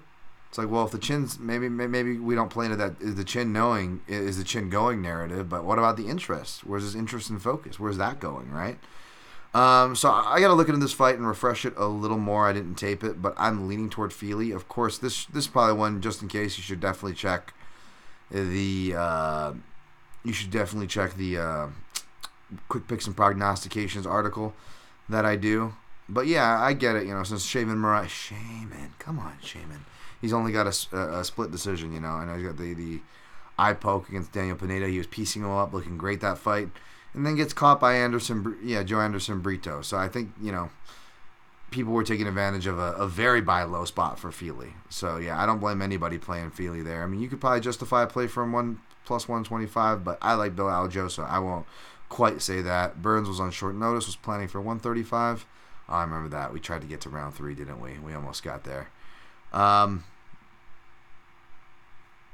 yeah, and then uh, he beat Joanderson Brito by decision, but you can't do that MMA math. Um, yeah, it's gonna be a close fight. I don't. It's not one that I, I really want to play, but I'm, I'm, I'm leaning toward Fili. Uh, next fight, um, we got uh, Joe Pyfer minus 460, Alen Amedovski plus 370. I thought this was gonna blow up. I'm actually surprised it didn't blow up earlier in the week. Maybe everybody's so freaking burnt out, like like we all are from having a recollect and rescramble and reshuffle from a pay per view week because the UFC never stops. Dan, there was a weekend. There was actually a week off just the other week. When you never get weeks off, it doesn't feel that way, folks. It doesn't fucking matter. It doesn't matter. I'm just so backlogged. And again, not to fucking ring that bell, but I'm sorry, folks. When you know, uh, when you get ready for something important where you can get your fucking ass kicked in front of everybody in your fucking underwear, yeah, it kind of takes the forefront of your mind. And yes, trying to cover this fucking sport and participating in it is really hard. Trying to participating in it is hard and crazy enough as it is. Okay, let's be honest here. So, uh, yeah, I I don't know why I'm going on that tangent. No, no one's arguing with you. Who are you arguing with? Um, yeah, I was like Joe Pyfer by KO, but it's going to be outbet by the time I get to it. Sure enough, Joe Pyfer by KO is chalked up. Um, I actually took Joe Pyfer round one at plus 105, three quarter unit. Uh, Alen Amedovski is, for people accusing me of my Extreme Couture biases. He's training at Extreme Couture. He's been training at Extreme Couture. I don't know how much it helped him against, uh, you know, uh, what do you call it? Ugly Man Joe? Uh, what's his name in his last fight? But he's kept training here and training with good people. Um, you know, so I definitely am not hating on Alen Amedovski, but he's a guy who, you know, I I was let's just say I was able to spot some. Not that he was like even in crazy favorites at any point of his career, but I think people saw the name and assumed he was like some Russian cat or whatever and uh, he was a uh, you know uh, uh, what do you call? God damn it! Next to Italy because he trained in Italy, um, not Moldovan. Uh, Shishkapishka. I just that's the only word I know in their language, and that's a bad word. Sorry. Um, fuck. I'm sorry, folks. i will find it here in a second. Da, da, da, da, da, da, da. Macedonian. He's Macedonian. Macedonia. Yep, Macedonian. Shishka Pishka.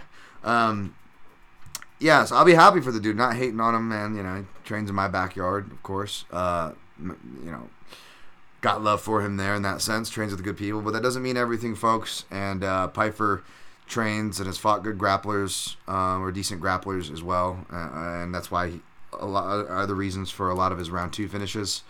Um, whether the Storm finishes him around two, uh, but uh, overall he has four win finishes in round two. If you include his amateur career, Joe Pyfer has eight finishes in round one, so the majority, double the amount in round one.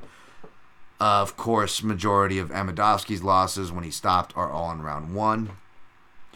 So um, that is what I played. That will be in uh, in the round robin if it stays at plus money. Um, and, and maybe you know, if I find something better and it goes to chalk, then maybe not. But uh, yeah, if it stays where it is, it's not a sexy one at plus 105 or plus 110. But um, I will uh, probably put it in my uh, round robin. Um, all right, next fight. I didn't tape that one either, but it's safe to say I'll probably be on the Pyfer side on my quick picks article.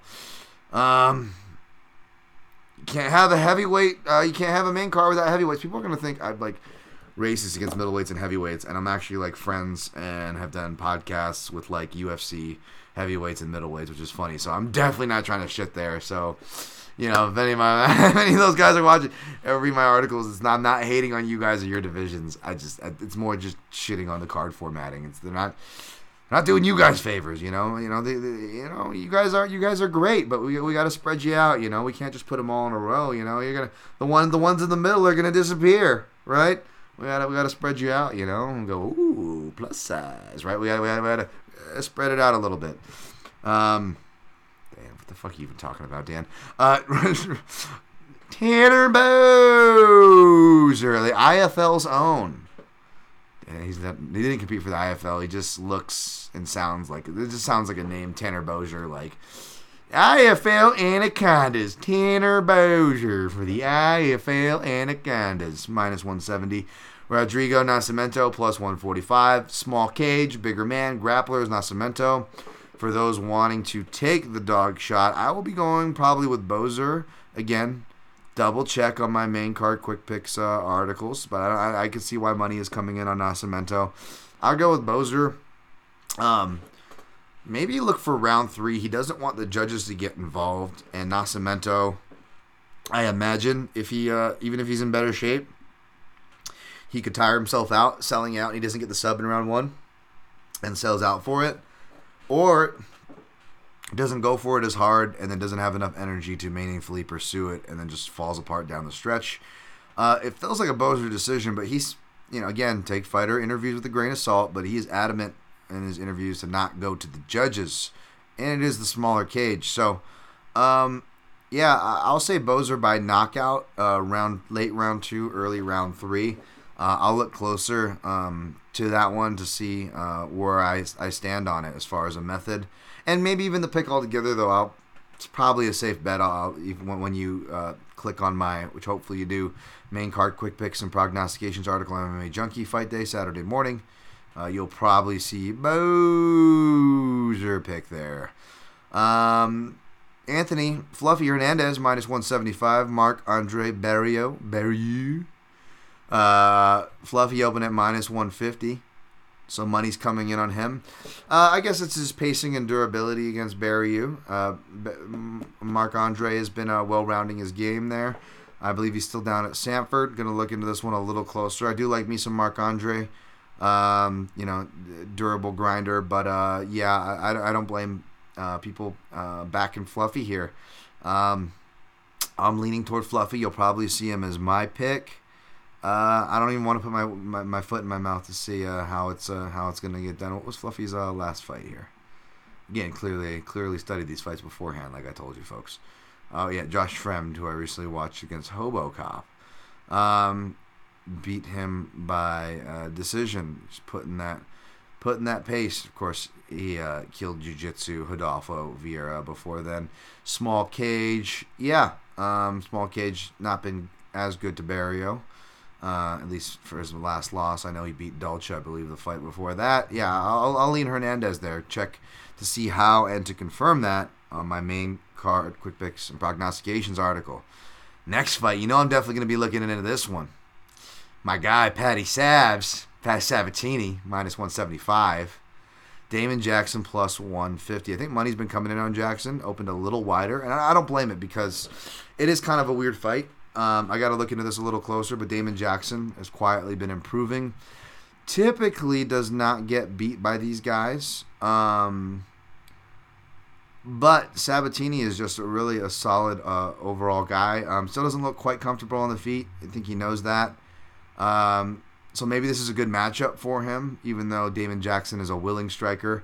Um, he can hurt people, so he can't be underestimated there. But you see him even against like short notice guys. Maybe perhaps that's why with like Daniel Argueta, he can still get he still get tagged up even you know his more advanced age. Which you know I'm a big fan of experience, but you know uh, for the striking, if, it's you know only coming along, you know he's made improvements, but I'm not sure how much more improvements. I guess what I'm trying to say we can expect to see at this point.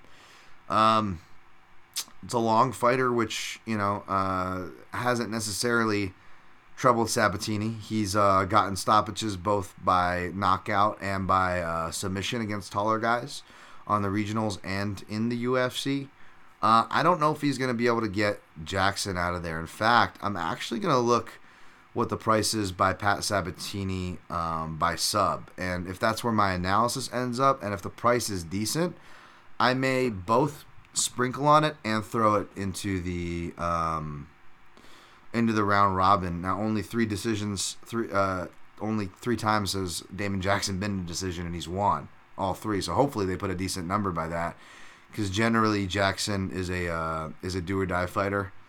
Um, uh, Sabatini doesn't seem like he's really to gas. I know Com- uh, Kirk uh, kind of had those issues. Uh, Argueta, you think, would have had those issues because he was lighter and taking it on short notice. And despite looking like, I believe, off memory, I could be talking out of my ass here.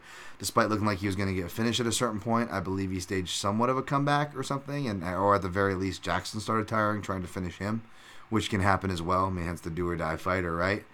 Um, Charles Rosa, who can kind of go decision with everybody. Hard to put too much into that. Um, but yeah, I'm, I'm curious of what that decision line is. Let's see what uh, the odds are favoring it to go. And uh, I'm, I'm trying not to commit to anything until I uh, do some uh, tape uh, refresher. Um, it's definitely favored to go over. Um, let's see. Fight goes to decision minus 200. Yeah, wow. Okay, so it's favored to go to decision. Um, but again, uh, Damon Jackson has never lost a decision in his 25 fight, 27 fight career uh, as a pro. Whereas Sabs has only been a decision seven times in 19 fights, won five, lost two of them. I believe one of them was a split decision, which you could have made an argument, and that was a, a, a decent regional guy, uh, more than decent regional guy, uh, Jose uh, Mariscal. Uh, and then, of course, Robert Watley, who is a southpaw um, who is a southpaw and likes to strike and has some underrated wins against like Thiago Moises and other guys, by the way. Robert Watley. That's who Patty Sabs Sabatini lost. That was up at 155 as well, by the way, folks. So those are the two decisions he's lost. Every other decision Pat Sabatini's won. This fight is favored to go to decision, and Sabatini uh, inside plus 250. Sabatini wins by decision plus 130. What did you open at, motherfucker? What did you open at? What did I miss? It opened at plus 225? Let's see. No, it opened at plus 125, so that's where it's at. Uh, again, not big chalk, uh, but uh, I may put that um, in a round robin, um, if not play it outright. Uh, Pat Sabs. I gotta see where my analysis lines up, folks. It may not. Uh, that's where I'm. That's where I'm leaning. But that that just seems like it. Tough vet test. Hard guy to put away. It's to be some scary moments. Uh, he might actually be able to hurt him on the feet. Um, Jackson. Uh, that actually be my, my more worry than him getting a sub is either knocking Jackson out because Pat Sabatini, you know, he's actually got like accurate spin kicks and things like that, and has hit guys with head kicks before. I think he's got like a black belt from like in like Tang Soo Do, probably when he was a kid and grew up doing it or something. But like he, he can strike, but you can tell he's much more confident. He's more just like grind set, you know, on the ground, which is the kind of guys I love to bet on too, though. So, um, knockout or club and sub could be on the table for Pat, you know, but I just think it's more likely it goes to the decision here. So I'll be looking to play that. Probably put that in a round robin. Um. All right. Uh, da, Hey, my guy Jerry Harper, finally catching one of these kind of live and working watching my guy Jerry Harper. I know he plays a round robin, and he was doing well when I couldn't, and I was giving you guys what to do. So shouts to the guys like Jerry of the world out there. Um, Brad Tashuk, under 2.5 plus 205 here immediately caught my eye. I've seen way too many uh, white leech fights to pass that up. Which fight you talking about there, Brad? I'm sorry, I didn't check this uh, enough. Uh, White Leech. Oh, that's uh oh, White Leech. Did, did uh, that's Jackson and Sabatini. I got you. I got you. Okay.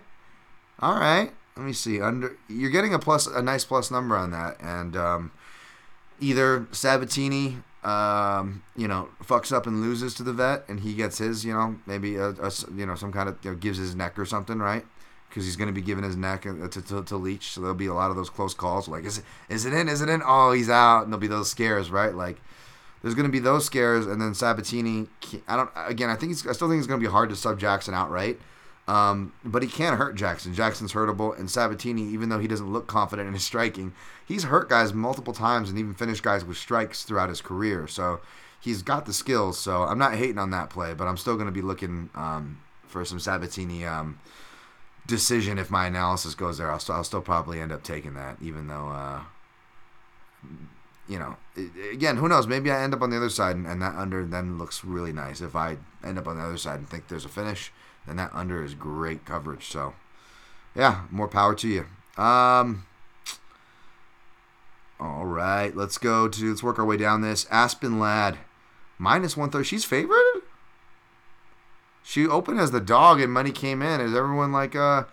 Everybody listen to Brad's podcast, and they're like they, they took the um the the uh, no offense, mom quit McMann name too seriously because I actually like McMann here. Uh, I like the Mamas uh, minus 180. Yeah, I think that I think that opened right. Does someone know something we don't know about? What the that shifted fast and stayed that way. I'm gonna look a little closer into this one. Maybe do some uh, social media studying, see what see if uh, some posts are a little too vacant and see who's uh, being a little uh, open and how they look. Um, but yeah, if is still at her training thing, I don't know. Like she can do a third round comeback for sure.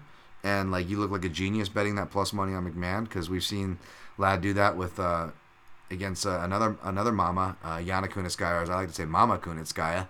Uh, you know, we saw her do that round three comeback where her uh, her uh, relationship in the corner uh, buoyed her, you could say, right? In its defense, I guess. But uh, I'm not confident in that. Uh, I'm not confident in what's going on there.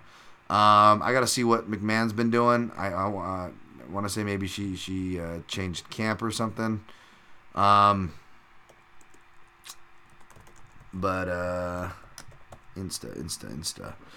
But yeah, I'm I'm gonna be looking at the I'm probably looking at this fight just because of that number. I was gonna pick McMann and just stay away, but I'll probably still stay away. But I mean, I just I don't know. I just I'm more, you know, I'm more intrigued now because um, Aspen Ladd is more of a TKO person. She really gonna out wrestle uh, McMann. I mean, she really got to make her quit to get position and for strikes. I don't think she's gonna submit the brown belt under Marcelo Garcia. That is uh, Sarah McMann. Um, where she be training at these days? I don't know. I do not know. Let's see here. Yeah, I hate doing this stuff on uh, on air. So yeah, who, who knows? Um, we'll see where I end up on that fight again at Dan Tom MMA to see where I end up. Trevin Giles, Jay Giles, Jay Giles, Trevin Giles, two to one favorite over Luis Cosce, huh? Wow. Okay. Um, I'll lean Jay Giles, but this is not a fight that I I, I want to I don't even know if I want to look into this fight because I, I, I don't want to bet it. I haven't even looked into it. and I don't want to bet it, especially those numbers. Uh, what the heck's Luis Cosce coming off of? like he's been a name forever, um, waiting to get booked. Yeah, since Victor Reina lost Sasha Palatnikov, and now he's got Jay Giles. Yeah, um,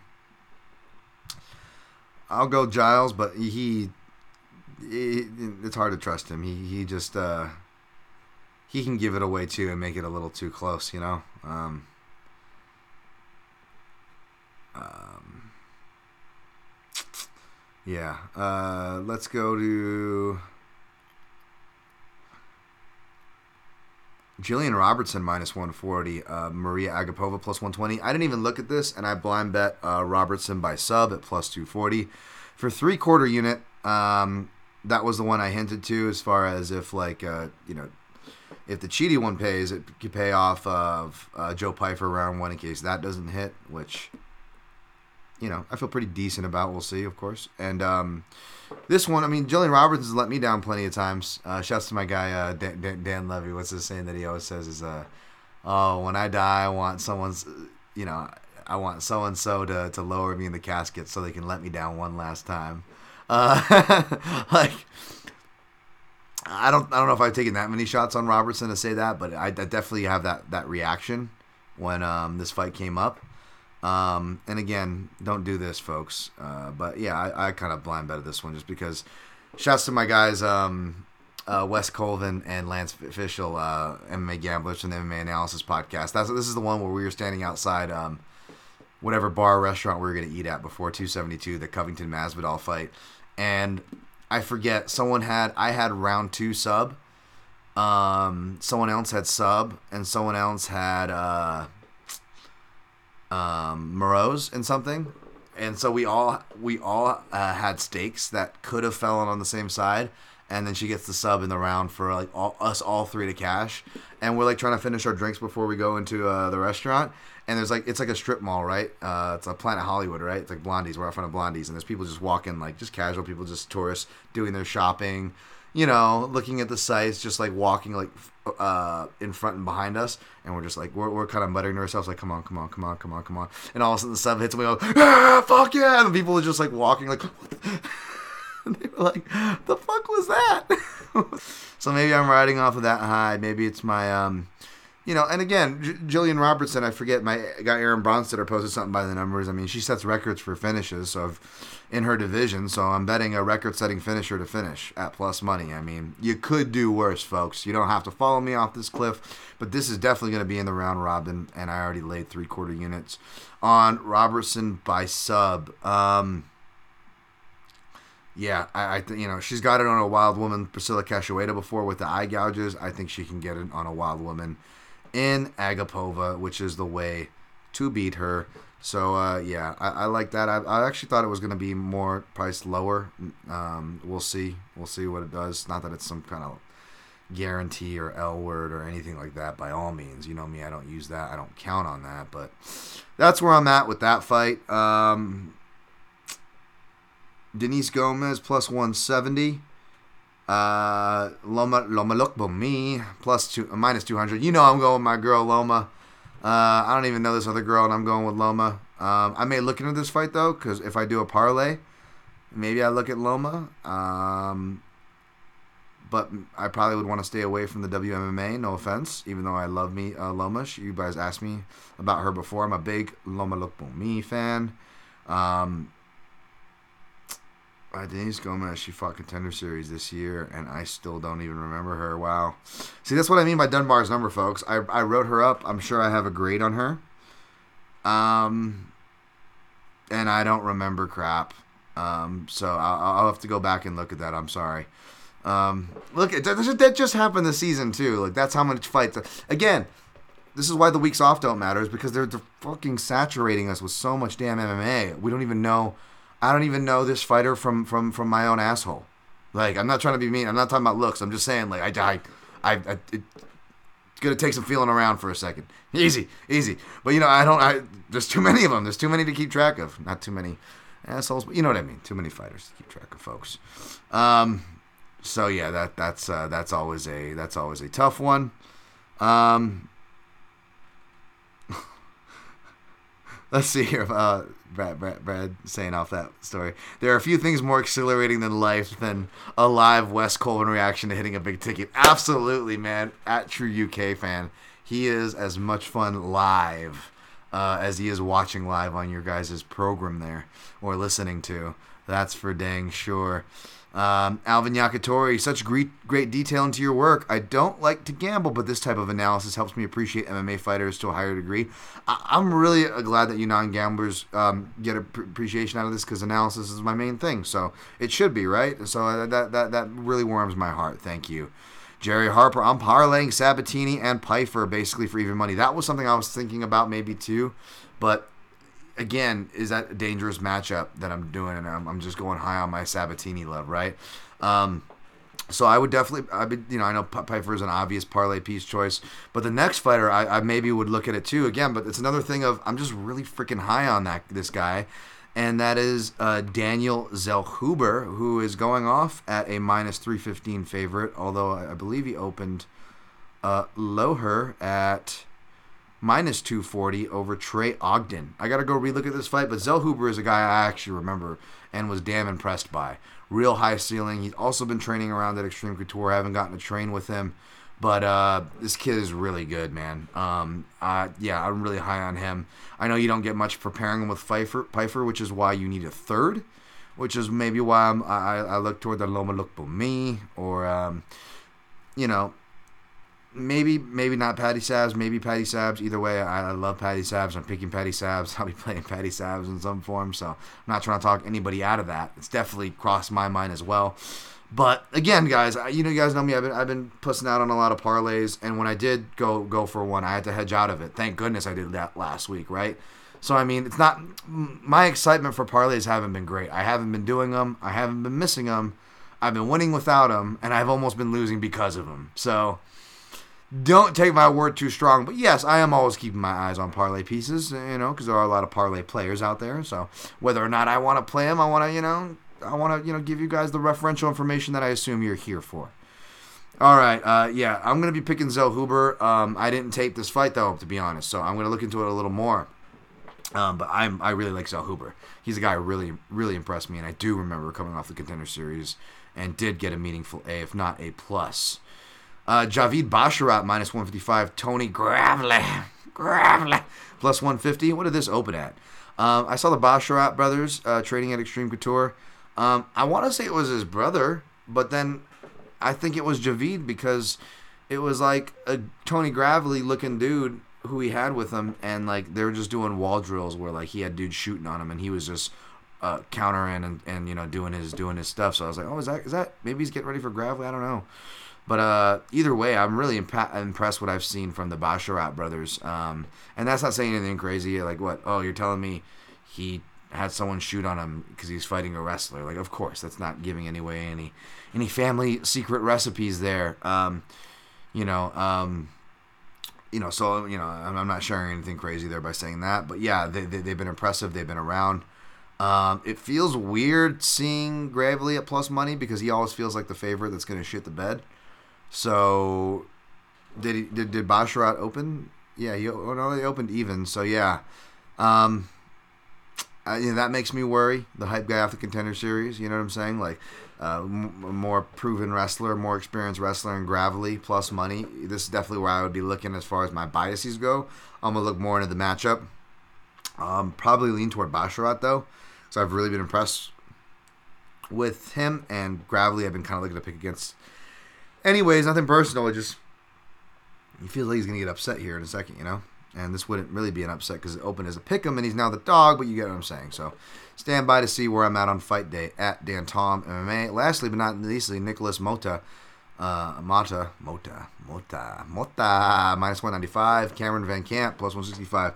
Uh, Motta is another guy i would be looking at too. He's been training at Extreme Couture, uh, training with some really good people um, Rafael Assunção, who uh, I ran into the other day, and I don't talk to much people or anything. I'm weird like that, and I and, and I felt like a, a, dork, a big dork, even going up to talk to a Sunsao. Um, unless like I know these guys or have like met some kind of connection or whatever, but like uh, I don't know. I just feel like he's a guy that like he's walking around, no one even recognizes him, and that's probably more and more the case as he gets older.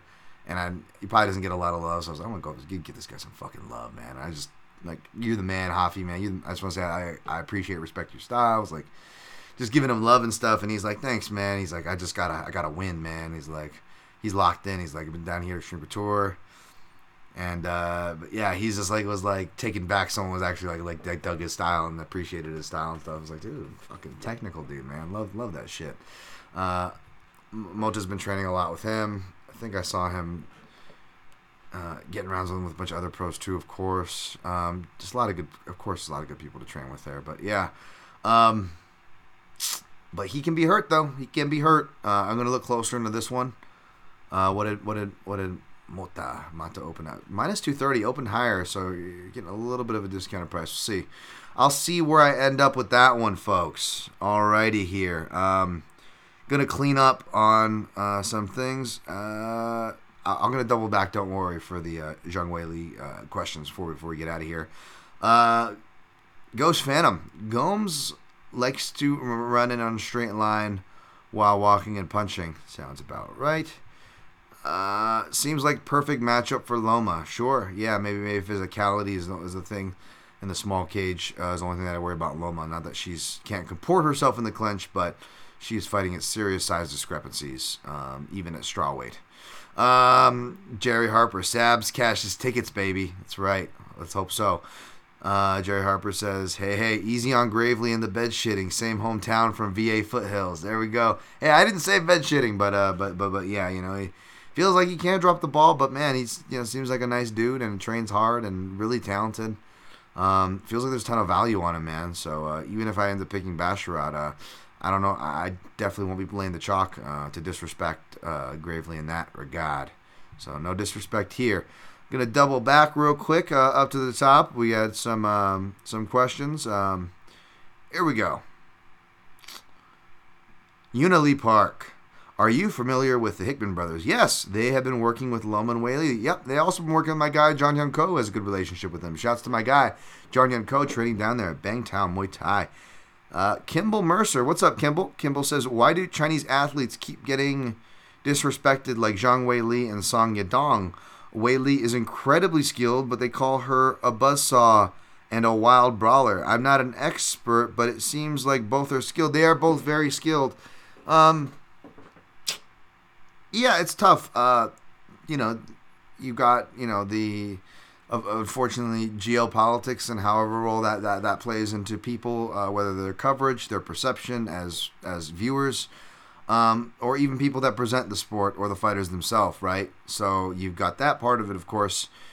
Um, you know, uh, Asian in general, not just Chinese, is typically you know some of the most foreign to Western audiences, and you know people, you know, especially in my country, aren't aren't the best at you know uh, being educated or respectful amongst other foreign customs.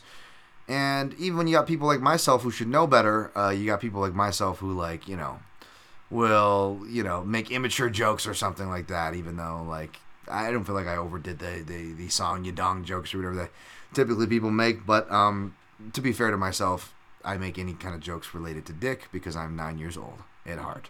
Uh, but no, uh, yes, as far as like the any kind of like like disrespect and like we've seen real like you know again whether it was Orichi Long, the Mongolian murderer, who like was told to go back to China.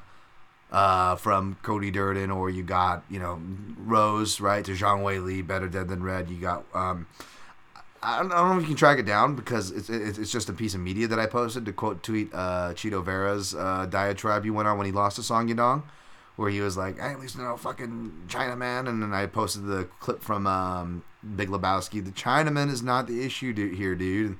The preferred nomenclature is Asian American, please.